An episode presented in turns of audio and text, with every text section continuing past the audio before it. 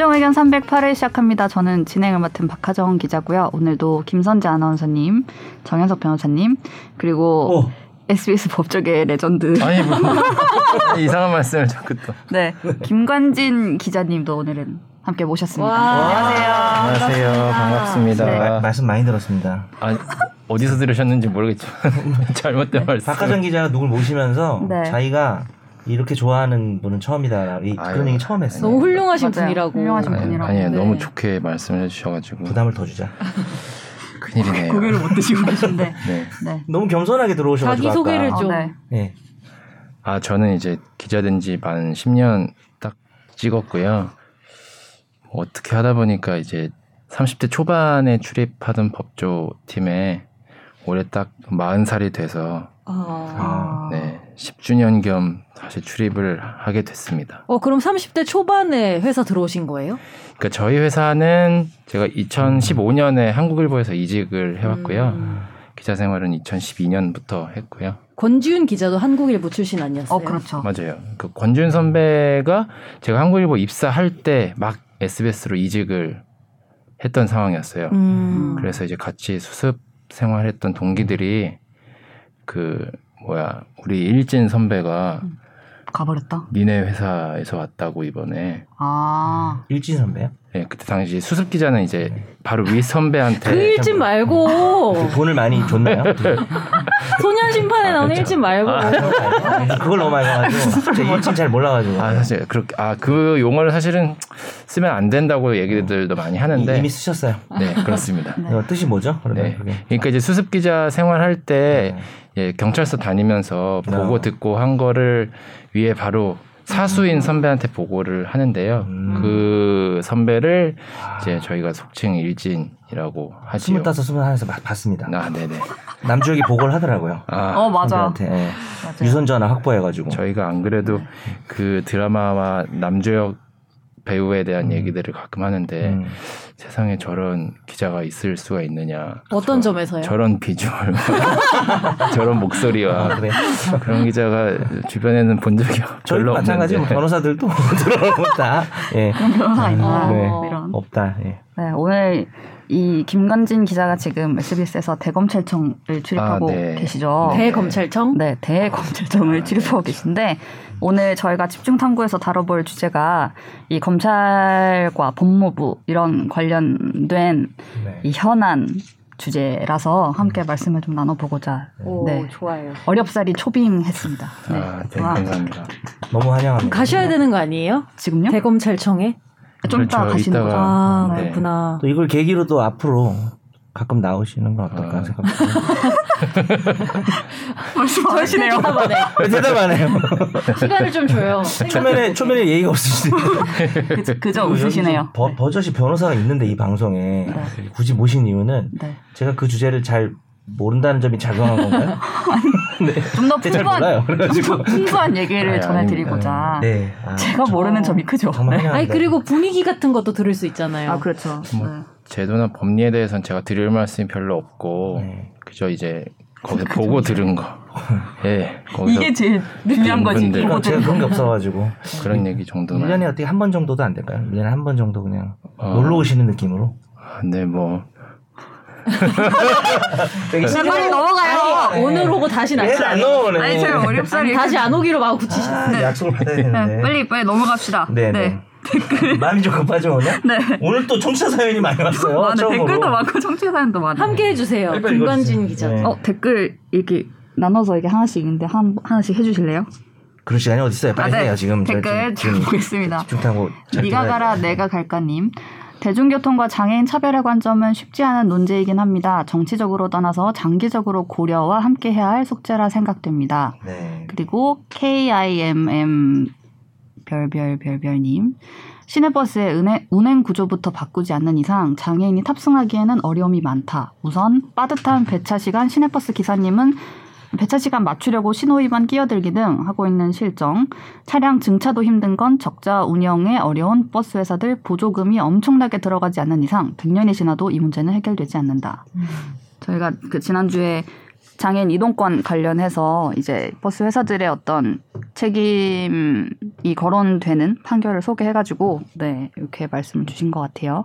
그리고 제가 읽을까요? 네. 네. 들깨님이 우리 사회의 약자를 배려하는 기득권은 없다. 그래서 약자가 되지 않으려고 피 튀기는 경쟁을 하는 것이다.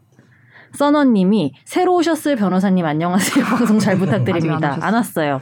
다음 주에 오십니다. 네. 그럼 뒤엔 안 읽어도 되나? 네? 할머니 도와드려서 가끔 늦게 오시는 분 있는데 몇 번 지각해도 괜찮을 거예요. 이제 두 분이니까 한 분이 다른 일로 불참해도 방송을 할 수 있겠네요. 혹시 성대모사가 가능하시면 그냥 하셔도 됩니다. 제가 듣기론 한 번 이상은 나옵니다. 마지막으로 MBTI 여쭤볼 거예요. 김관진 기자 MBTI.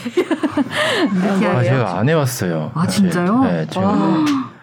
법조가 얼마나 힘들길래 MBTI 검사도 안 해보는데 할 시간도 없는 빡빡한 삶을. CUT 아니세요? CUT?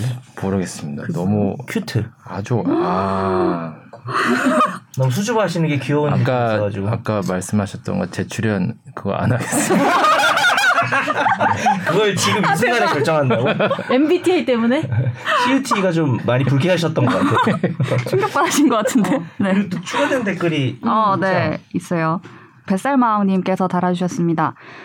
제 아들이 얼마 전 유전병으로 중증장애인 확정인 상황이라 평생 휠체어 신세를 지는 상황입니다. 대구라서 서울하고는 상황이 다를 수 있지만 의사로부터 그 말을 듣고 어디 갈 때마다 아들이 휠체어를 타고 지하철이나 탈 수 있을까 매번 유념해보는데요. 결론은 혼자서는 집 앞에서 걸어서 5분 거리인 지하철역으로 가는 것도 쉽지 않고 집에서 지하철역 쪽으로 가더라도 직진하면 탈 수 있는 엘리베이터가 지하도로 내려가는 입구 구조물 때문에 지나가지를 못해서 엘리베이터를 타려면 횡단보도를 2번 건너서 삥 둘러가야 해서 혼자 외출은 집 앞 산책로 정도 말고는 불가능하겠다는 겁니다. 대법원 판결 그것도 그렇지만 그냥 장애인들은 어디 돌아다니지 말고 살던 데서 다람쥐 쳇바퀴 돌듯이 살아라 라고 하는 것 같더군요. 이준석 대표의 말 중에 일부 맞는 말도 있긴 하죠. 그게 괴벨스의 수법이고요. 거짓과 사실을 섞어서 이야기하는 것. 시민들이 불편하다고요? 그래도 그 사람들은 버스를 타거나 택시를 타거나 하는 선택을 할 수 있습니다. 장애인들은 대부분 선택의 여지조차 없습니다. 이렇게. 또 아드님이 그렇죠. 또 네, 이런 상황이신 줄 몰랐네요. 네. 그리고 템레이님도 달아주셨는데 그 당대표에 대한 말은 길게 하고 싶지 않네요. 여전히 늘 그래왔던 것처럼 저열함 그 자체라. 이렇게 이준석 대표에 대한 네, 코멘트. 토론한다고 하지 않았나요? 우리가요? 전장연. 아, 그죠. 그치, 1대1로 하니, 2대2로 하니, 이런 거 가지고 얘기를 계속 하고 있는 것 같은데, 정해진 것 같던데요? 1대1로 한 방송사에서 봤어요. 하는 것으로. 네. 봐야겠네. 김관진 기자께 어떻게 생각하시는지 여쭤보는 건 어떨까요? 네, 어차피 안 온데 계속 물어봐. 어떻게 생각하세요? 네, 어떻게? 장애인 이동권 무슨? 야, 갑자기 모셔놓고 넘어가시죠. 그래도 혼날 것 같아요. 네. 게스트시니까. 저희는 혼 안 나니까요. 네. 말을 많이 할 수 있는 기회를 드려야죠. 아, 그러니까요. 네. 일단 그래도 연락처 받았어요 오늘. 카톡 보내야지. 회수해 갈지도 전혀. 명함을 이쪽에다 놔야겠다. 네, 오늘 청취자의 사연을 진단해 드립니다. 날로 먹는 청사진.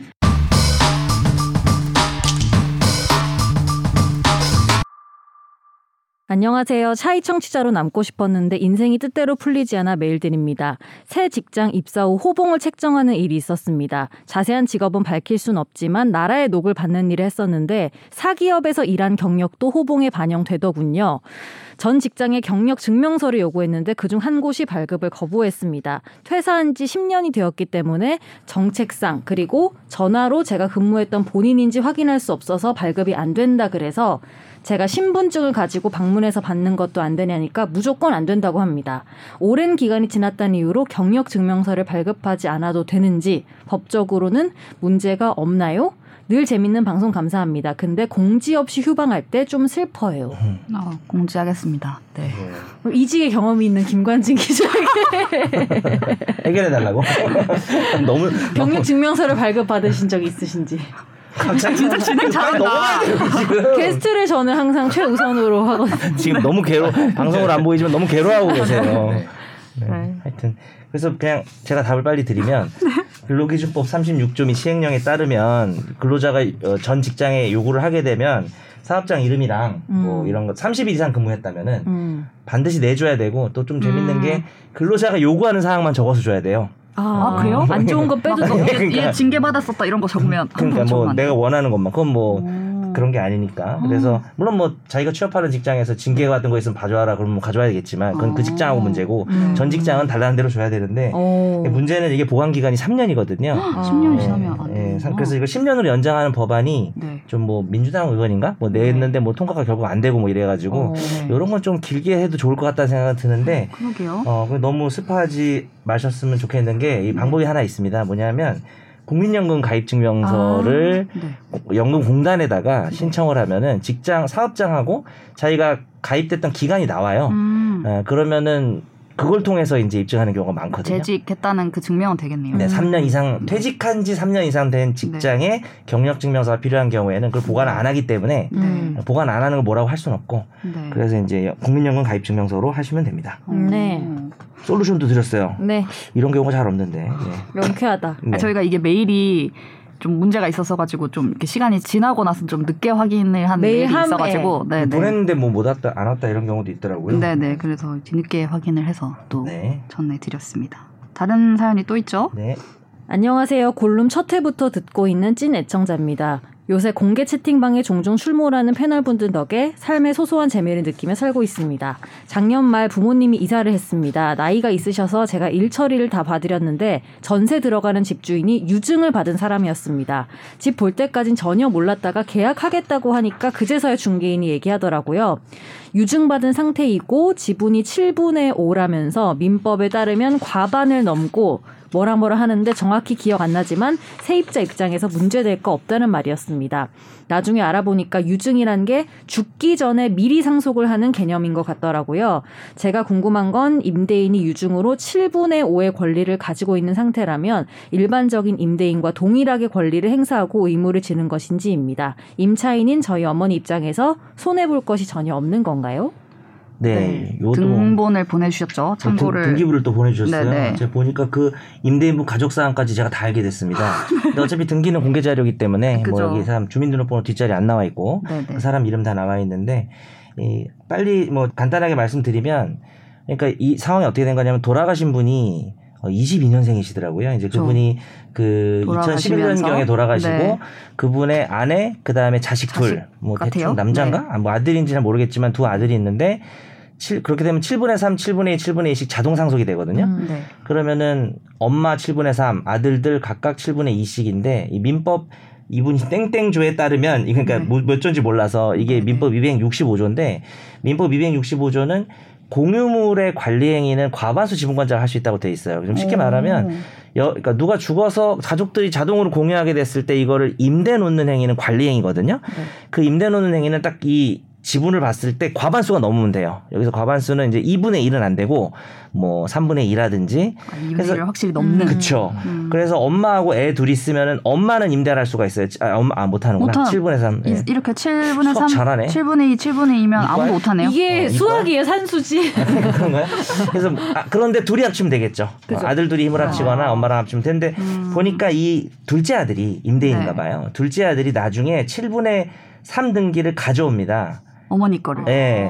그게 이제 돌아가신 분이 유증이 뭐냐면 유언으로 내 재산을 증여한다라는 건데 뭐 미리 상속한다는 개념이라고 이분이 쓰셨는데 아주 정확한 말은 아니고 좀 시간 관계상 자세한 설명은 생략하지만 유증이라는 게 유언으로 주기로 하는 거고 죽은 다음에 그 유언으로 이 등기를 이미 하셨어요. 2019년에 이미 이분이 7분의 3 추가 등기를 하면 몇이 됩니까? 원래 7분의 2에서 7분의 3이 추가되니까. 그죠? 그럼 과반수죠. 네, 그럼 이분이 임대한 거는 믿고 들어가셔도 됩니다. 아무 문제 없고요.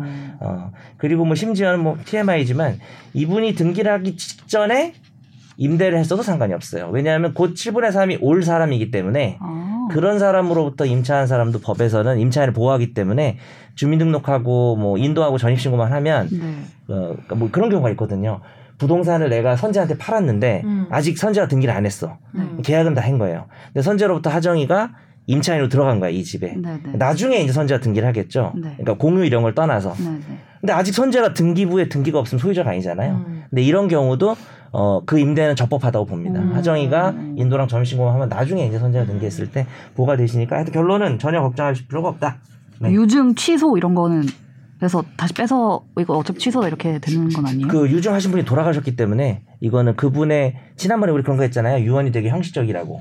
네. 형식적인 요건만 잘 갖췄으면 그거를 돌아가신 분이 취소하는 건 아니죠. 이분은 돌아가시지 않으셨잖아요. 유증하신 분이 어머니가 돌아가시잖아. 누가 취소한다는 소리예요? 어머니가 이렇게 유언으로 이렇게 하겠다고 했는데 내가 만약에 이 둘째 아들이랑 내가 싸워가지고 안 줄래 이거. 그건 돼요. 근데 지금 이거 등기한 건 돌아가셨다는 얘기예요. 아 그래요? 네. 어머니가? 근데 지금 이게 제가 그건 모르겠어요. 그 사람이 유언을 했는데 네. 그러니까 유언으로 내가 내 재산을 주기로 했는데 아직 안 죽었어. 네. 등기를 할 수는 없어요. 아 그래요? 네. 그럼 이거는 이제 어머니가 유언으로 주겠다고 그쵸. 한 것이 실행된 걸로 봐야 되는 거예요. 유언을 하고 사망할 때 효과가 발생해요. 아. 유언은. 그리고 이제 등기하면 돼요. 그러니까 죽기 전에 주는 게 잘못됐다는 표현이라는 거 아니에요? 그렇죠. 죽기 전에 미리 주기로 하는 그렇죠. 그런 의미도 있고 상속하고 좀 다르거든요. 그러니까 유언은 내 남사친한테 할 수도 있고 죽기 전에 네. 마지막을 함께 보낸 네. 내 여친한테 할 수도 있는 거니까 가족도 네. 열받겠죠. 뭐 그런 경우도 많이 있습니다. 네.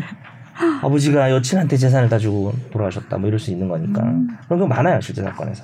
뭐 이런 경우가 있는지는 또 진짜 현실에 많은 일이 네. 일어나는군요. 네. 네. 그렇긴 한데 뭐 넘어갑시다. 시간이 없으니까. 네. 마지막 사연이 네. 하나 네. 있습니다. 우리 낯익은 이름이. 네. 최다희 전 골룸 인턴 PD입니다. 다들 잘 지내고 계신가요? 최근 황당한 일을 겪어서 사연을 보냅니다. 3년 전 헤어진 남자친구가 6개월에 한 번씩 늦은 밤 연락을 해오곤 했습니다. 또 술 마셨나 보다 하고 넘겼었는데 연락 빈도가 하루에 5회 이상으로 잦아지더라고요. 전화, 카톡, SNS 등 모든 연락 채널을 차단했습니다. 그러자 제 통장에 입금을 해오기 시작했습니다. 1원씩 수차례 송금을 하며 입금자 명에 얘기 좀 하자 근황 궁금해 식의 메시지를 적어왔습니다. 저는 무시가 답이라 생각해 쭉 신경 쓰지 않고 있다가 어느 늦은 밤 갑자기 100만 원을 입금해 왔습니다. 너무 놀라 돈을 돌려보내자마자 또다시 100만 원을 입금해 오더라고요. 어떻게 대처해야 할지 침착하게 생각하던 와중에도 2시간 간격으로 100만 원씩 4차례 입금을 해왔고 순식간에 저는 500만 원을 쥐게 됐습니다. 스스로 얼마나 못난 짓을 하고 있는지 셀프 객관화할 시간을 주고 싶었습니다. 이에 2주 동안 재송금도 연락도 없이 무대응으로 일관했고 그쪽도 어떠한 움직임도 보이지 않았습니다. 충동적으로 500만 원을 보내기 했는데 혹시나 먹튀하지 않을까 약간 쫄았던 것 같습니다. 2주 뒤에 도로 돌려줬는데요. 이런 상황에서 만약 제가 500만 원 전부 혹은 일부를 사용한다면 어떤 법적인 문제가 발생하나요? 이 경우 지속적인 입금 행위로 인해 수신자가 공포를 느꼈지만 해악이 고지되지 않았기 때문에 협박죄 성립은 불가능할까요? 스토킹 처벌법도 시행됐는데 현실은 여전히 정신 못 차리고 사는 사람들이 많은 것 같습니다. 제 사연을 듣는 친구들 열이면 열 모두가 그 돈으로 맥북이나 사지 왜 돌려줬냐며 타박하길래 바로 최종 의견이 떠올랐습니다. 와. 답변 잘 참고해서 같은 일이 재발하면 더 현명하게 대처하겠습니다. 이런 일이 실제로 제 주변에 이렇게 나 인터넷에서만 봤어요. 이런 건. 그러니까요. 요즘 잤다 그러는데 이 최다희 PD가 이런 일을 당했다 그러니까 더 가까운 사람이 당했다니 더 열받다. 아 그리고 3년 전에 만난 사람이 아직도 방송을 지금 듣고 있어? 경험 있으신가요? 어? 무슨 경험? 아, 이런 피해를 입은 경험이라든가 전혀 없습니다. 저도 이 정도까지는 없는 것 같아요. 집 앞에 있고 막 그때 얘기했던 집 앞에 네. 찾아와서 하루 종일 못 나간 적은 있는데. 근데 이거 웃으면 안 되긴 한데 이거 네. 되게 웃긴 거 있었는데 안 읽어가지고 500만 원이 들어온 다음에. 네. 근데 급격히 커진 통장 잔액에 제 씀씀이가 커지더라고요. 제 돈도 아닌데 뭘 했냐. 떡볶이 2만원어치, 꽈배기 3만원어치 등을 많이 먹었네? 플렉스하는 스스로를 보며 빨리 돌려줘야겠다. 꽈배기 3만원이면 진짜 한 박스예요. 네. 근데 이렇게 많이 드시나요? 친구들이랑 먹었겠지. 아 그렇죠. 3만원. 네. 그리고 이제 퇴사 후에도 매주 잘 챙겨 듣고 있다는 그런 얘기도 네. 해주셨어요. 감사합니다. 이거는 자기가 줬는데 돌려달라고도 안 했고 그러니까 써도 되는 거 아니에요? 취소해달라고도 안 하고 이 돈을 쓰면 좀 애매하긴 해요. 뭐 점유이탈물 횡령죄라는 게 있을 수 있는데 이 그러니까 이제 요놈이 네. 전력을 보면 이것도 그냥 이 어떤 뭐랄까 관심 끌려고 보낸 거잖아요. 그렇겠죠. 세기의 관종 아닙니까? 네네. 그래서 그거를 써도 상관없다는 뜻인지 네. 아니면 뭐 빌려준 건지 뭐 사실 누가 빌려달라고 했어? 아니죠. 그러니까. 그래서 여러 가지가 명확하지 않아서 나중에 이 녀석이 나 빌려준 거다. 네가 만나가지고 말로 뭐 빌려달라 그러지 않았냐. 뭐 이런 식으로 할 수도 있기 때문에 뭐 돈을 갚으라고 하거나 아니면은 내가 실수로 보냈는데 차고송금이라 그러거든요. 법에서 남의 통장에 잘못 보내는 걸. 근데 그걸 써버리면 이제 점유이탈 횡령죄가 될 수 있어요. 그래서 근데 제가 볼 때 가능성 높지 않은데 네. 조금이라도 우려가 있으니까 네. 이걸 쓰는 거는 좀 뭐 저는 저라면 말리고 싶고 네, 그리고 쓰는 것 친구들이 뭐 맥북 사라 그랬는데 자기 일 아니니까 함부로 얘기하는 것 같아요. 자기들도 들어오면은 쓰기 좀 그럴 걸. 그냥 그리고 이 계좌를 저는 해지했으면 좋겠어요. 아, 이걸 남기 말고 내기 계좌를 계좌 두 개를 네. 알진 않을 테니까 제 생각에는. 네. 그리고 중요하게 말씀드리고 싶은 거는 이제 협박자가 되느냐. 돈만 보낸 거고 돈 보낼 때 옆에 내용이 뭐 너 네. 죽여버릴 거야 이런 거를 입금 메시지로 보냈으면은 당연히 협박자가 되는데 네. 뭐 그런 건 아니에요. 뭐 다시 만나달라 이런 경우에 이제 처벌하는 법이 최근에 생긴 스토킹 네. 범죄의 처벌 등에 관한 법률이죠. 네. 그래서 실제로 어떤 남성이 수십 차례 이렇게 입금을 1원씩 하면서 그런 다시 만나자라는 걸 했다가 처벌 그러니까 입건된 사건이 있어요. 최근에 40대 남성이 그런 식으로 보내서 그래서 네. 다이 PD도 왔던 문자나 이런 내용을 보고 판단해야 되기는 하지만 네. 그 법 2조에서 말하는 스토킹 행위, 스토킹 행위는 뭐 우편 전화 등을 통해서 말이나 글 이런 거를 도달하게 하는 행위도 스토킹 행위로 돼 있고 스토킹 범죄는 이걸 지속 반복적으로 하면 그냥 스토킹 범죄예요. 그래서 잘 들어 넣어. 이렇게 하게 될 경우에는 입건시키자. 네, 그 뭐 3년 이하의 징역 또는 3천만 원 이하의 벌금에 처할 수도 있고요. 아, 그러니까. 네, 그리고 또 접근 금지 뭐 이런 여러 가지 잠정 조치 같은 걸 취해 가지고 이 뭐 범죄를 중단해라. 그러니까 이 앞으로 너 이런 식 보내지 마. 네. 이런 거를 법원이 보내줄 수도 있어요. 그 접근 금지 이렇게 실제로 물리적으로 가는 거 말고 이런 식으로 접근하는 것도 하지 마 이런 거 할 수 있는 거죠. 그러니까 뭐 계속 이러니까 접근 금지 내려도 되고요. 물리적으로 물리적으로 접근할 수 있는 사람이잖아요. 네네. 그리고 너 이거 하지 마. 자꾸 이거 이런 보내지 마. 서면 경고할 수가 있고 요것도 안 지키면은 또 과태료 같은 걸로 돈 받을 수도 있으니까 그런 조치를 좀 강구해 보시기 바랍니다. 근데 1원 보내다가 100만 원 보내면 연락이 올 거라고 생각하는 게 너무 찌질해요. 너무 짜증나죠. 보내지 않았을까? 계속 보내고 그러니까 1원을 보내다가 안 되니까 100을 보낸 거잖아요. 우리 다이가 안 넘어간 거야. 그게 너무 찌질해. 너무 뻔해서 생각했나 봐. 연락은 안 했 것 같아요. 그래서 걱정 뭔가 이거 엄청 당황스러웠을 것 같아요. 얘가 돈을 이렇게 막 보내는 거에 대해서 그러니까 그것도 겁날 수도 있을 것 같아요. 이거 뽑고 해지하면 안 돼요? 겁나죠. 다 인출하고 해지하면 안 돼요? 이거 인출하고 아, 나한테 줬잖아. 약간 위험할 수 있다는 거죠. 이게 좀 위험할 수 있다는 거죠. 네. 네. 그만 좀 하시길. 네. 그러게요. 네. 전해드리고 싶네요. 네. 오늘의 하이라이트 집중탐구 시간이 돌아왔습니다. 집중탐구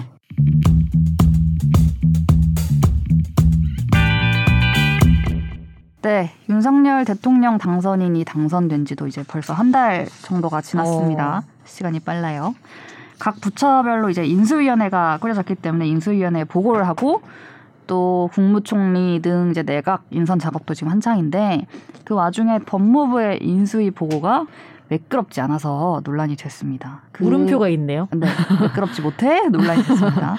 그 가운데 이제 언급됐던 것이 바로 수사지휘권인데요. 그 뒤에 박범계 법무부 장관이 또 수사지휘권을 둘러싸고 온종일 주목을 받으면서 네, 또 논란이 됐다가 민간 시민단체들의 고발을 당하는 일까지 벌어졌습니다. 이 논란의 핵심은 무엇이었는지 지금 법무부, 검찰 그리고 뭐 인수위까지 이 사이에 어떤 일이 있는지 한번 얘기를 나눠보려고 합니다. 그래서 우리 김관진 레전드께서 오셨군요. 네, 를 모셨고요. 부담 넣어줍시다. 네, 그러면 먼저 수사지휘권은 사실 그 지난 해인가요? 추미애 전 법무부 장관 이 시절에 굉장히 많이 언급됐던 이야기이긴 한데 수사지휘권이라고 하면 뭐라고 우리가 이해를 해야 될까요? 제가 먼저 설명을 할까요? 네. 수사지휘권이 검찰청법 8조에 근거되어 있는 이런 권한인데 법무부 장관이 검찰 사무의 어떤 최고 감독자로서 일반적으로 검사를 지휘 감독하는데 구체적 사건에 대해서는 검찰총장만을 지휘 감독한다는 거라고 합니다. 보기에 따라서는 네. 뭐 검찰총장 감독할 수도 있구나 이게 네. 되게 긍정적인 의미로 볼 수도 있고 네.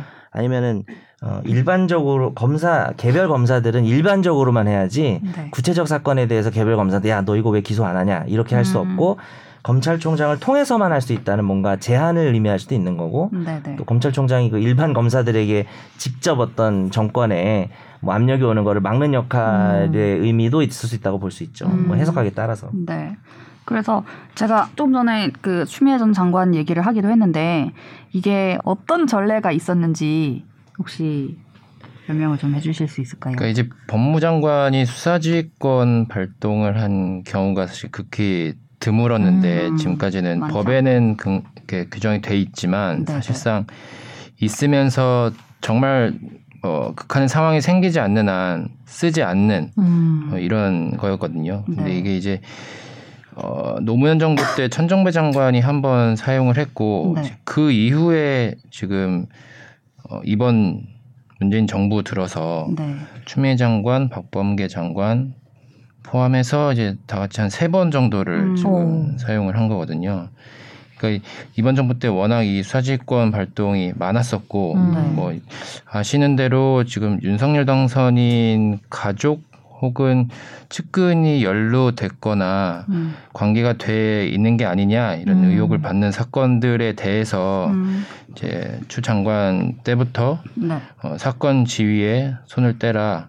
그러니까 법무장관으로서 이거는 이제 담당 수사팀이 직접 수사를 하고 결과까지도 끝내라. 그러니까 이게 결국 이 수사지권 발동을 하면 수사팀이 일단 대검의 지휘를 전혀 받지 않고 그리고 사건 수사 관련 보고도 총장한테 전혀 하지 않게 돼 있어요. 그러니까 뭐 밑에서 수사를 어떻게 하는지를 위해서 전혀 알 수가 없는 상황이니까 당시에 이제 이동재 전 채널A 기자 강요미수 의혹 수사 가 이제 대표적인데 네.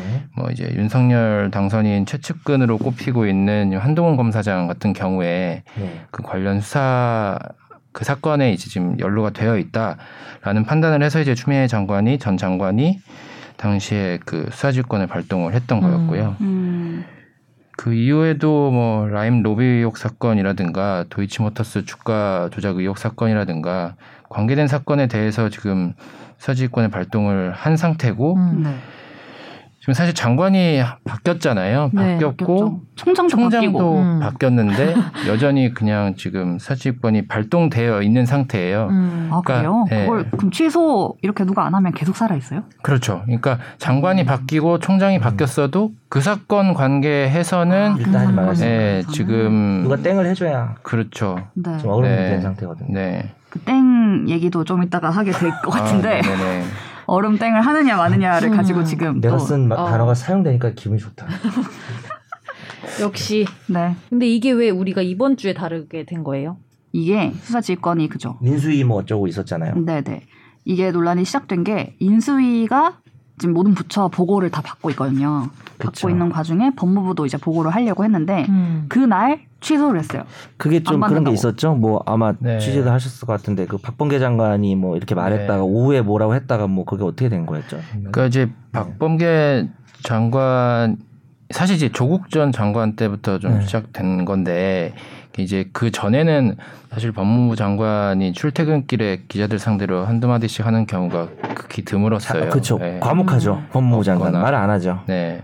그리고 뭐 법조계에서는 법무장관은 말을 하는 게 좋지 않다. 말을 좀 아끼는 게 좋다. 이런 얘기가 많은데 네. 사실 그 전부터 조국 전 장관 때부터 좀 말씀이 많아지기 시작을 했고 네. 말하는 거 좋아하시나 보죠. 그럼 개인의 성향인가요? 아니면은 뭐 지침 같은 건가요? 어떤 건가요? 지침은 아니겠죠. 뭐. 개인의 성향으로 보여요. 개인의 성향으로 보이고 조국, 추미애 그리고 박범계 장관까지가 이제 말을 많이 하고 또 약간 조국 장관은 그렇게 볼 수는 없는데 추미애 장관하고 박범계 장관은 정치인 출신이라고 볼 수 있잖아요. 특히 또 그러면 뭐 하고 싶은 말이 좀 많이 있을 수도 있겠죠. 네. 이제 그러다 보니까 이제 뭐 법조 기자들도 예전에 없던 취재 일정이 이제 일이 늘었네요. 네. 몇 시쯤이에요, 그게? 그게 보통은 이제 출근길 전에 뭐 한 8시에서 8시 반 사이에 가서 9시 출근하기 전까지 쭉 있다가 한마디 할지 말지 기다리고 있다가 이제 듣고 들으면 또 철수했다가 뭐 그날 좀 뭔가 이슈가 있다 싶으면 오늘도 말 되게 많이 했어 이러면서 1시간 일찍 나오게 된 거네. 그것 때문에 어떻게 보면 네. 그리고 또 법무부가 또 과천에 있잖아요. 너무 슬프게 얘기하시네. 집은 어디신데요? 지금 슬프신 거 저는 아니죠? 이제 다행히 이제 후배들이 대신 고생을 해주고 있는데 그렇구나. 네. 이런 얘기 들으면 또 후배들이 되게 싫어할 것 같긴 한데 남주혁 같은 애들이 가서 열심히 보고하는 거죠. 이렇게 했습니다. 그렇구나. 네. 그래서 이제 인수위가 보고를 해야 되는, 인수위에 보고를 해야 되는데 당일에 법무부 보고를 취소를 했어요. 그러면서 박범계 장관이 전날 인터뷰도 하고 또 막 얘기를 한 거를 문제를 삼은 거예요. 이제 그 간략한 요지를 말씀드리면 대통령 당선인 공약이 있는데 좀 있으면 바뀔 장관이 40여일 후에 정권 교체로 퇴임할 장관이 부처 법무 보고를 앞두고 그 공약에 정면으로 반대하는 말을 막 한다. 거기에 따라서는 어쨌든 선출된 권력이니까 대통령이 이거를 뭐 안 좋게 볼 수도 있겠죠. 네. 그리고 청와대와 여당이 법무부 장관을 매개로 검찰 수사에 개입하는 통로를 차단하려고 한 건데 이 말은 수사지휘권 관련된 말인데 국민을 위해 검찰이 살아있는 권력도 성려 없이 수사할 수 있도록 하겠다고 우리가 하는데 박범계 장관이 이제 반대되는 얘기를 한다라고 이제 문제 제기를 한 거죠. 박범계 장관이 이 보고 전에 어떤 얘기를 했었던 거예요? 인수위랑 완전 반대되는 얘기를 했었던 거예요? 그렇죠. 이제 뭐 윤석열 당선인 즉 사법개혁 공약 중에 하나가 그 수사지휘권 폐지인데 어쨌든 장관이 공개적으로 수사지휘권이 필요하다는 입장이 여전하다는 얘기를 했고 이게 수사지휘권이 뭐 어쨌든 검찰에 대해서 민주적으로 통제를 할 수 있는 일종의 책임행정 원리에 입각해 있다. 그래서 뭐 지금 당장은 사건 몇 개에 대해서만 수사지휘권이 행사됐다고는 하지만 이게 이제 예전에 이제 군사정권, 권위주의 정권 시절에는 이게 뭐 그 수사지휘권 발동만 없었을 뿐이지 수사에 이게 뭐 이제 이래라 저래라 하고 막 이런 것들이 전화해가지고 그렇죠. 그런 게 없었다고 할 수 없지 않느냐 뭐 이런 취지의 얘기를 했죠. 그러니까 아까 기자님께서 수사지휘권이 역대 거의 없었는데 문재인 정부 들어서만 뭐 3번, 4번 이렇게 3번이요, 4번이요 사건은 4개라고 해야 되나? 하여튼 뭐 있었으니까. 네네. 근데 그거에 대해서 약간 어떻게 보면 반대되는 얘기일 수도 있는 거네요. 뭐 아니 뭐 예전에 없었다고는 하지만 암묵적으로 다 한 거 아니냐. 그렇죠. 요 문재인 정권 들어서만 꼭 많이 한 건 아니지 않냐. 그리고 이게 지금 말씀하신 것처럼 민주적 통제 때문에 필요한 건데 폐지하면 안 된다 이렇게 말을 한 거죠. 네네네. 어떻게 보면 이 흘러온 시간 순으로 보면은 문재인 정부에서 수사지휘권이 막 발동이 됐고 그게 어떻게 보면 윤석열 당시 검찰총장의 뭔가를 제한하는 방식으로 계속 된 거잖아요. 그 그렇죠. 이후에 이제 당선인이 된 상황에서의 공약은 이걸 없애는 거. 근데 현재 장관이 자기는 있는 게 바람직하다고 생각한다. 라고 얘기를 이렇게 하니까 그럼 너네 보고 안 받아. 이런 그렇죠. 식으로 흘러가 버린 거죠. 근데 제가 궁금했던 거는 대검찰청은 따로 있잖아요. 이제 법무부가 있고 대검찰청이 따로 있는데 대검찰청은 업무 보고를 했단 말이죠. 그냥 별 뭐 이렇게 인수위에 네네 뭐 오늘 대검찰청도 안 받는다 이렇게는 안 했죠. 네 그냥 했죠. 그리고 나서 대검찰청 보고를 하고 나서 인수위가 보도 자료를 냈어요. 잘 보고를 했다 하면서 특히 대검찰청은 수사지휘권 폐지 등 공약한 사항에 깊이 공감하고 인수위에 적극 협조하기로 하였습니다. 이런 보도자료가 나왔거든요. 약간 신난 느낌인데. 그래서 저 이게 너무 궁금했어요. 이게 사실 법무부랑 대검찰청이 물론 이게 약간 뭐랄까 직속 뭐 이렇게 하위 기관 이런 건 좀 아니라고 해야 되긴. 네, 부하가 아닙니다. 뭐 약간 그런 발언하고 좀 관련된 거죠. 아 네. 근데 되게. 근데 이렇게 아예 다른 입장이 나가니까. 네. 도리도리 죄송합니다. 되게 좋아하시네요. 방금 성대모사 마음에 드신 것 같아요. 네. 누군지 알았어요. 검찰 총장 제 말을 명을 거역. 추미애 장관인데 죄송합니다. 좋았을 것을 죄송합니다. 네. 그래서 이게. 지금 엄청 소리 죽여 웃고 계신데. 네. 음소거 웃음을 또 우참을 하고 계셨군요.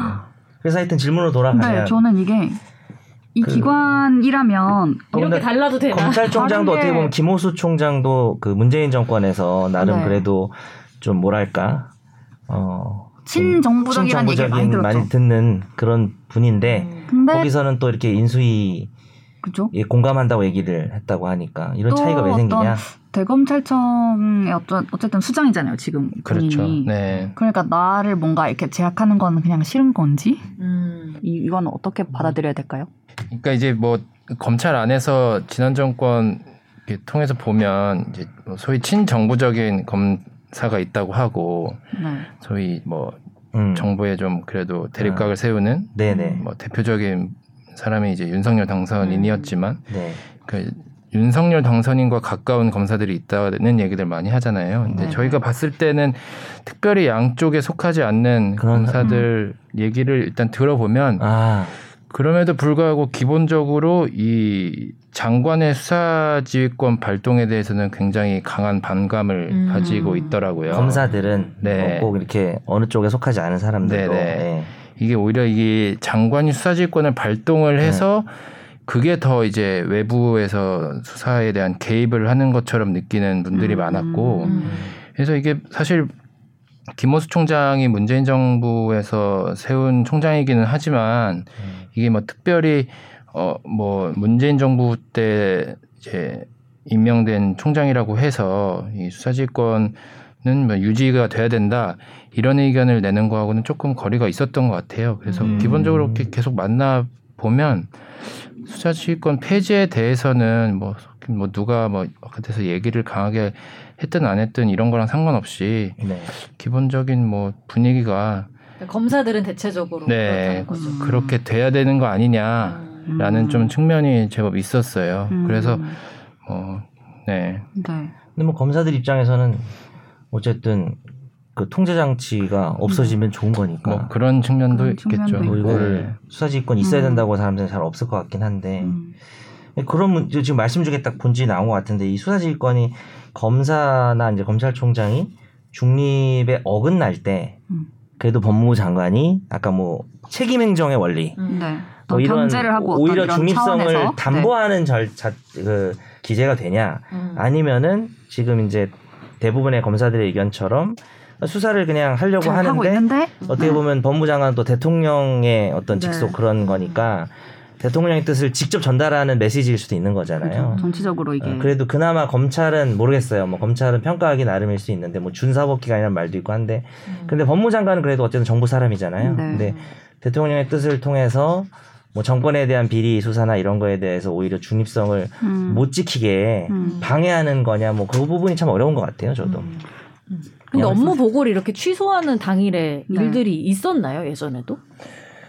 정말 이례적이었던 것 같아요. 그래서 사실 이 업무 보고, 그러니까 이제 어쨌든 대검하고 법무부하고 업무 보고를 하게 돼 있었는데 법무부만 지금 그날 갑자기 취소를 한 거였거든요. 그래서 사실 대검에서도 아침에 그 취소하겠다는 통보를 듣고서 법무부가 취소됐다 이 통보 듣고서 대검 쪽 사람들도 엄청 놀랐다고 하더라고요. 당황스럽기도 하고. 우리도 해야 안 해야 되나 약간 그런 좀 분위기도 있었고. 우리는 하네. 뭐 약간 이런 거 아니에요.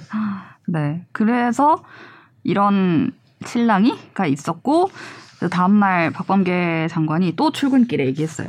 조금 굽히는 모양새로 보고할 게 되게 많은데 이거 관련된 검찰국만 있는 게 아니고.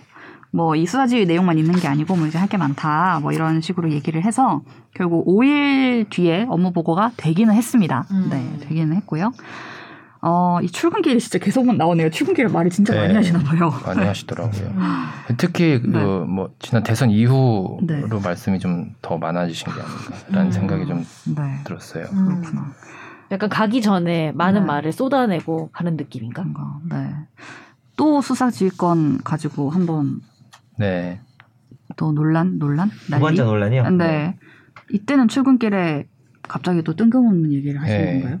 그러니까 원래 좀 말씀을 길게 많이 기자들 입장에서 얘기를 많이 하는 건 또 한편으로는 또 좋죠. 좋은 일이라서 기다리는 경우가 많은데 이날따라 뭐 이상하게 말씀이 거의 없이 그냥 뭐 오늘은 질문 안 받고 내가 근데 따로 고민하고 있는 게 있다 이렇게 얘기를 했어요. 딱 그렇게만 말을. 그게 3월 31일이죠. 네. 근데 이게 질문 안 받겠다고 하면 다른 얘기도 안 하시면 되는데 고민이 있다고 이렇게 여지를 두는 바람에 이제 그날 또 법조 기자들 사이에서는 고민이 뭐냐? 떡밥이다. 대체 저 고민은 뭐냐?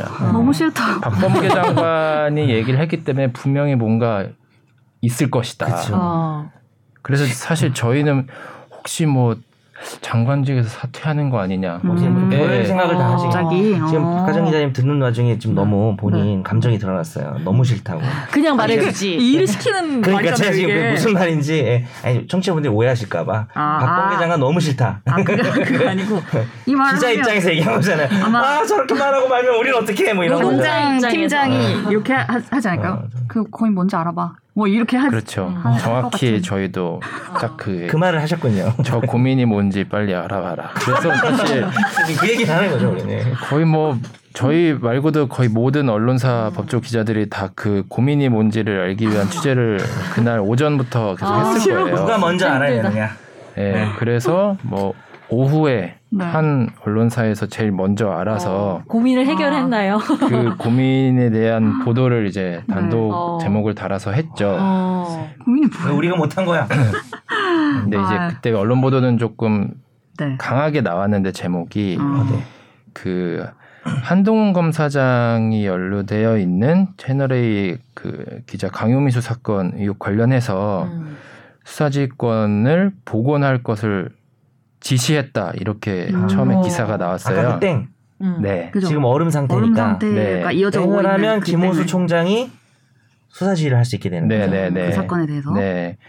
이제 만약에 그렇게 되면, 근데 이제 배경이 뭐냐면 그 수사팀에서 이제 지속적으로 한동훈 검사장의 무혐의 처리 의견을 이제 그 지휘부에 계속 보고를 했는데 지휘부에서는 조금만 더 기다려보자. 붙잡고 있었죠. 네, 뭐 그런 의견을 계속 내서 사실상 이 한동훈 검사장에 대한 사건 처리를 미루는 게 아니냐 뭐 이런 의혹이 좀 있었는데 그날 이제 보도가 딱 그 사건에 대해서 총장지휘권을 복원한다, 복원해라 이렇게 기사가 나왔고 그 얘기인즉슨 이제 수사팀이 직접 그 사건 종결이나 결과 내는 거를 끝내지를 못하고 총장이 다시 지휘권을 가지면 수사팀한테 보고를 받아서 총장의 지휘를 다시 받는 상황이 이제 생기거든요. 근데 그 이유가 또 중요한데 그러면 또 장관이 총장한테 또 수사지휘권을 행사를 해서 또 그 사건에 대해서 어떻게 할 것인지에 대한 얘기를 할 수가 있는 상황이 벌어지기 때문에 이거는 문제가 심각하다. 라는 취지의 기사가 나왔어요. 이제 그거를 또 어쨌든 타사 기자들은 팩트 확인을 해야 되니까 법무부에 계속 문의를 했는데 이제 전혀 확인이 안 되고 있다가 그 사람은 태양이라는 거지. 근데 물론 그게 팩트인지 사실 모르죠. 아직은. 네. 근데 뭐 그 가운데 뭐 그 법무부 검찰국 안에서 이런 수사지휘권 발동하는 게 직권남용 가능성이 있기 때문에 이게 이제 지시를 따르는 그 검찰국 소속 검사들도 나중에 공범으로 뭐 이제 엮일 가능성이 있어서 뭐 반발하고 우려하고 뭐 이런 얘기도 좀 있었고요. 직권남용이라는 거는 박범계 장관의 직권남용이라는 거예요? 그렇죠. 네. 이 사건을 이렇게 하기 위해 어떻게 만지기 위해서 그걸 발동해서 가지고 이렇게 한다 이런 식으로. 그러니까 이게 두 쪽 논리가 있을 것 같은데 좀 그게 만약에 사실이라고 전제했을 때 부적절하다고 생각할 수 있는 부분은 사실 한동훈 검사장에 대해서 제가 몇 차례인지는 모르겠는데 거의 뭐 한 2년 2020년 말인가 그때부터 그러니까 뭐 한동훈 검사는 왜 아이폰 안 까냐 뭐 이런 얘기도 있지만. 우리가 한번 다뤘었죠. 네네. 사실 뭐 폰을 까야 될 의무가 있는 건 아니니까 그 상태에서 이제 증거가 없으니까 사실은 이게 기소하기가 너무 힘든다라는 게 너무 지금 법조계에선 중론이고 수사팀에서도 이거는 혐의 없으면 해야 된다는 게 아마 수차례인가 제가 잘 모르겠어요. 정말 여러 차례 의견을 냈는데 그거를 이제 좀 상당히 오래 가져갔죠. 네. 근데 이제 최근에 어제 이제 혐의 없음 결정이 나왔어요. 네. 우리가 지금 방송을 4월 7일에 하고 있는데 6일에 결국 나오긴 나왔는데 또 하필 또 어제 나왔어. 근데 이제 이거를 그러니까 이렇게 되는 거죠. 윤 총장을 이제 얼음을 시켜놨는데 그게 이제 김오수 총장도 얼음 상태인데 요걸 이제 땡을 하면 다시 그 한동훈 사건을 그 좀 혐의 없음 하지 못하게 기소할 수 있게 좀 하기 위한 게 아니냐. 그래서 이제 뭐 윤석열 당선인이 앞으로 뭐 만약에 그런 상태로 계속 끌고 가면 그 한동훈 검사장을 뭐 어디 임명하고 뭐 그렇게 하기는 어렵잖아요. 그래서 어떤 그런 발목 잡기 아니냐 이게 그렇게 막 비판하는 쪽이 막 나왔죠. 분석들이 나왔고, 네. 근데 뭐 박범계 장관 입장에서는 윤석열 그 당시 총장은 한동훈이 최측근이니까 그거는 이 지위를 막는 수사지휘권 발동하는 게 타당한 거고, 근데 지금 이제 뭐 김오수 총장은 그런 건 아니니까 또 그런 논리가 또 있는 것 같더라고요. 그러니까 더 이상 이거를 그때 이게 계속 얼음 상태로 돼 있는 거니까 이거는 땡 해야 되는 거 아니냐. 근데 이 사건 때문에만 고민한 건 아니라고 했죠, 결국. 네. 그래서 이제 네. 또 계속 확인이 안 되고 있던 상황에서 네. 이제 뭐 모든 법조 기자들이 또 법무부에 갔죠. 네네. 박 장관 퇴근길을 기다리러 갔죠. 가서 또 퇴근길에 그렇게 얘기를 했죠. 뭐 특정 사건, 특정 인물에 대해서만 이렇게 그 뭔가 비판하는 기사가 나오는 게 되게 경악스러웠다. 아, 자꾸 한동훈 얘기만 나오니까 네. 우리는 내 고민은 그렇게 한정된 게 아니다. 예. 네. 그러니까 사건 하나만 갖고 하는 게 아니라 6개에 대해서 지금 발동되어 있는 6개 사건에 대해서 모두 그 총장 지휘권 복원을 이제 검토를 했던 거고 사건 개수가 6개였군요. 네. 지시가 아니라 또 검토였고 이제 그거를 이제 밑에 뭐 검찰국 직원들하고도 얘기를 했는데 다른 이견은 없었고 어떤 이 원론적인 측면에서 이게 총장의 지휘권이 배제되어 있는 상태가 비정상이니까 이걸 정상적으로 돌리려고 하는 조치이지. 특정 인물에 대해서 뭔가 조치를 취하려고 했던 건 아니다. 이렇게 얘기를 했죠. 그러고 그냥 안 했죠, 이제. 네. 이거 안 하겠다라고 한 거인 거죠. 복원? 일단 중단, 논의 중단이었는데 그 뒤로는 뭐 다른 얘기는 네. 없어서. 이제 뭐 가능성이 네, 없으니까. 네, 그 단독 보도가 그러면 사후적으로 평가해 보면은 수사지휘권 복원 얘기에 대한 고민이었다 자체는 맞는 거였고, 네. 근데 이제 뭐 한동훈 검사장 그 사건에서 뭐 막 이렇게 좀 너무 지금 지나치게 해석하는 것처럼 뭐 네. 어떤 정치적인 그런 네. 의도가 있는 건 아니다라고 이제 밝힌 거네요. 네네네 그런 취지입니다. 그때 아까 말씀하셨지만 뭐 직권남용 뭐 이런 얘기가 하는 거 아니냐 이런 얘기가 있다고 하셨는데 이게 어쨌든 일단락은 됐잖아요. 그렇죠. 시민단체가 좀, 이제 뭐. 네. 박범계 장관을 네. 고발하긴 했지만 고발을 뭐만 하면 다 고발하는 것 같아요. 어때요? 그냥 검찰은 이제 그냥 이거는 뭐 지나간 거고 뭐 이렇게 이런 분위기 아니면은 또 저러는 거 아니냐 뭐 이런 일이 한 번 더 있는 거 아니냐 뭐 이런 그러니까 뭐 불씨가 완전 꺼지지 않은 거 아니냐 지금 이런. 대검의 네. 참모급 분들 만나서 좀 얘기 들어보면 일단 뭐 일단락 된 게 아닌가 네. 이런 얘기들은 하시더라고요. 네. 근데 이렇게 돼버리면 다시 이 얘기를 꺼내는 것도 되게 못할 것 그렇죠. 같아요. 쉽지 않을 네. 것 같다는 생각이 네. 들어요. 하려면 이렇게 난리가 났을 때 했어야 네. 네. 되지 않을까 이런 생각도 들고 네. 그래서 이 수사지휘권을 둘러싸고 앞서 말한 그 업무 보고의 갈등과 그리고 이 출근길에 던진 그 고민이라는 단어로 시작된 근데 그럼 퇴근길에 난리와 얘기를 한 거 아니에요? 그죠. 같은 날. 퇴근길 브리핑도 해요, 이렇게? 그러니까 원래는 잘 안 하는데 기자분들이 너무 몰리니까 네. 기자들이 자꾸 와서 물어보니까 얘기를 하는 거죠. 퇴근길에 오늘도 박범계 장관이 출근길에서 이제 한동훈 검사장 무혐의 처분 관련한 입장을 또 기자들 앞에서 말을 했는데 네. 뭐 냉정한 현실의 결과물이라고 본다. 이렇게 얘기를 하더라고요. 뭐 그 다음에 이제 첨언에서 얘기를 한 게 검찰 요직을 맡을 것이다라는 보도가 한동훈 검사장이 검찰 요직을 맡을 것이다라는 보도가 많이 나가고 있지 않느냐 이렇게 한마디 덧붙였어요. 그러니까 사실 그 앞뒤 문장을 보면 분석을 더 우리가 네, 사실 그 두 마디만 들어보면 네. 한동훈 검사장이 다음 정권에서 요직을 맡을 가능성이 있으니 그래서 무혐의가 난 거 그거 아니냐 영향받은 거 아니냐 뭐 이런 취지의 얘기를 한 것처럼 보여요.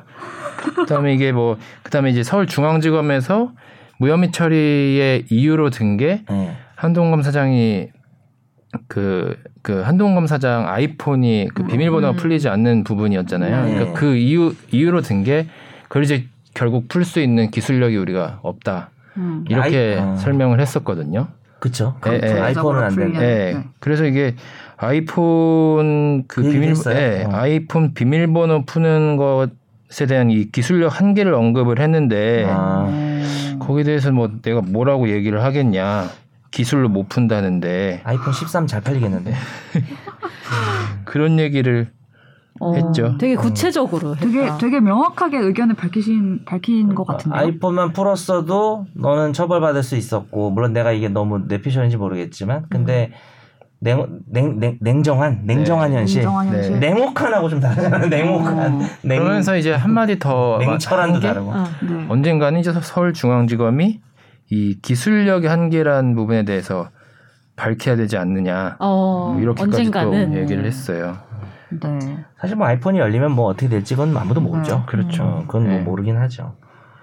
네. 이렇게 지금 수사지휘권으로 인한 많은 얘기들이 있었는데, 사실 이게 윤 당선인 측에서 그동안의 그 추미애 장관과의 어떤 역사를 통해서 수사지휘권을 폐지하고, 예를 들면 업무 보고를 안 받는다고 하고 막 이런 것들이, 그런 게 다 쌓여서 이제 어떤 알력 다툼처럼 어떤 기선제압처럼 이렇게 한 게 아니냐, 뭐 이런 얘기들도 있고, 뭐 그래서 윤석열표 사법개혁의 지금 뭐 거의 핵심 공약 1번 약간 이런 것처럼 여겨지고 있는데, 이게 사실 원론적으로는 이게 수사지휘권을 두는 것이 어떤 검찰 조직이 있고 법무부 장관이 뭐 비검찰일 수도 있고 지금은 한데 어떤 통제하는 거잖아요. 수단인 거잖아요. 법적으로 보장된. 그래서 이거를 만약에 없애려면 법을 원래 바꾸긴 해야 돼요. 아까 처음에 제가 검찰청법을 말씀드렸던 것처럼. 네. 그래서 이 법 사안인 건데, 이거를 마냥 지금 폐지를 하는 게 아 정말 옳은 방향이고 막 이런 건지는 사실 말하기 쉽지 않은 것 같아요. 어떤 뭐 필요성이 있고 여소야대라 가능할지도 모르겠고. 그렇죠. 그래서 지금 이제 그 당선인 측, 이제 국민의힘 측에서는 법 안 바꿔도 된다.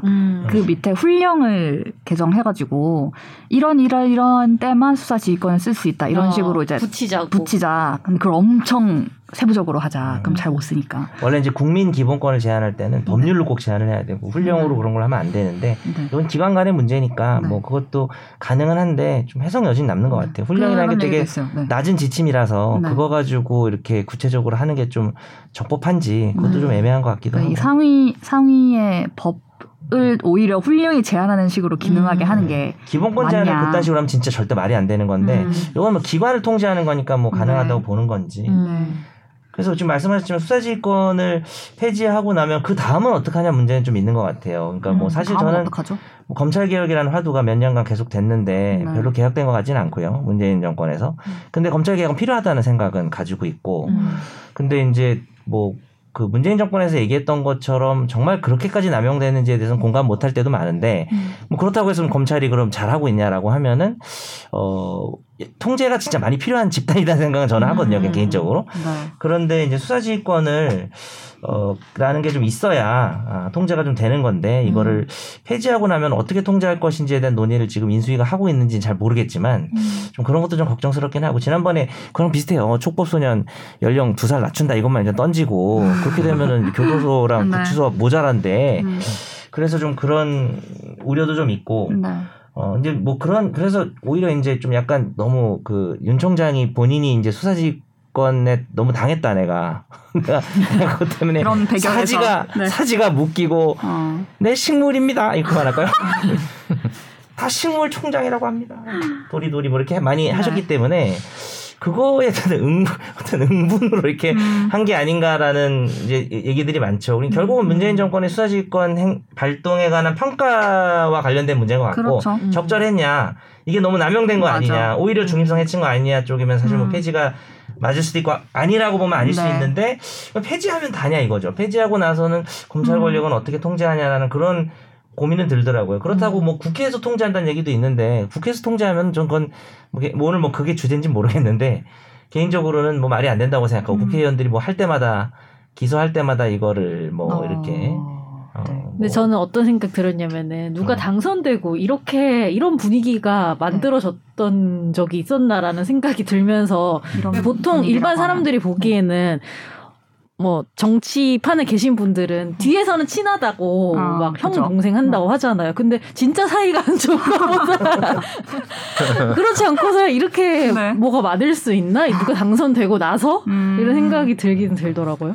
그래서 뭔가 그러니까 이런 모습들을 국민들이 보게 된다는 게 참 신기하고 놀랍다. 왜냐하면 이게 국민들한테 오기 전에 다 네. 보통은 끝났던 문제들인데 이게 다 공개가 돼가지고 한마디씩 하고 서로 그 감정이 다 드러나잖아요. 양쪽 모두 다 어떤 네. 글이나 뭐 발표 같은 걸 보면은 그랬던 적이 있었나 싶기도 하고. 아까 그 윤석열 당선인이 그 박범계 장관이 쏟아질 건 아직 있어야 된다라고 얘기했을 때 그날 인수위 이제 들어오다가 얘기한 게 있었어요. 방금 그 얘기를 들으니까 생각이 나는데.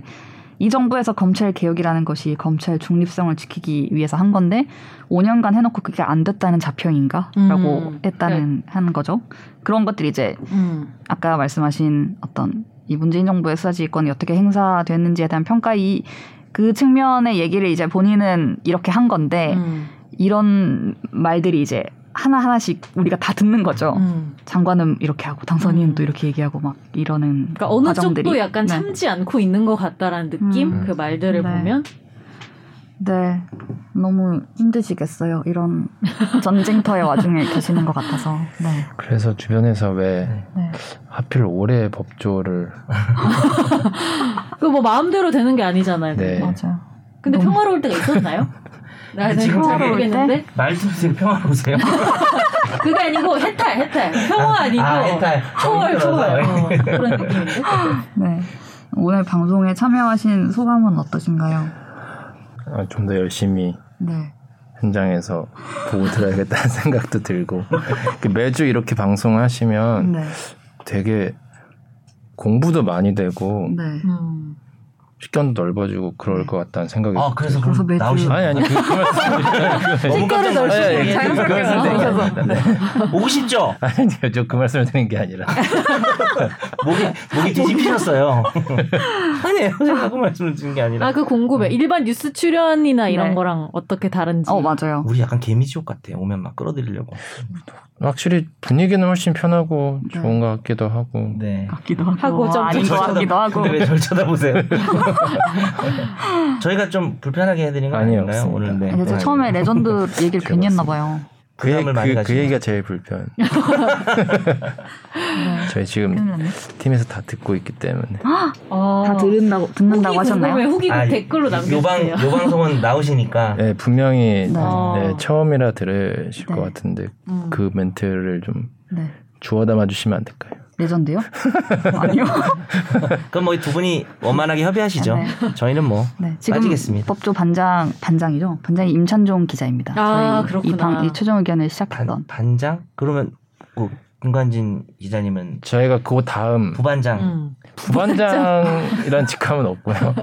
이 무통이가 뭐 이런 거 아니에요. 걔가 통인데요. 선생님이 큰일 났습니다. 친구회에서 나오는 우리 학교 통인데 네. 쌤 이제 큰일 났습니다. 그러니까 이제 김광규가 막 고민하다가 네. 걔를 좁혀자. 내가 왜 큰일 나 이러면서 친구에 나온 장면입니다. 네, 이런 곳이에요. 네. 언제든 생각날 때 찾아주시고요. 지긋지긋한 거 아니에요? 절대 안 오고 막 이런. 한 번 출연했는데 다시 나나. 너무 지치셨어. 네, 오늘 또 이렇게 수사지휘권을 가지고 집중 탐구하는 시간을 가져봤고요. 사실 우리가 뭐 검찰 개혁 뭐 그런 걸 주제로 삼은 건 아니죠, 사실 뭐 그렇게 하면 또 얘기가 할 게 많은데 네. 뭐 그거는 나중에 한번 기회가 되면 네. 또 이제 윤석열 당선인이 어떻게 검찰 꼴인지 보고 또 욕할 부분이 있으면 또 그때. 욕할 게 많을 건 무조건 많을 겁니다. 법조를 탈출하시면 다시 부르자. 그래서 물어보자. 그렇죠. 안 그래도 법조를 탈출하면 휴직을 좀 해볼까. 아, 못 시키네. 최선을 다하고. 네, 최선을 다. 지금 가셔야 되죠? 대검으로 다시.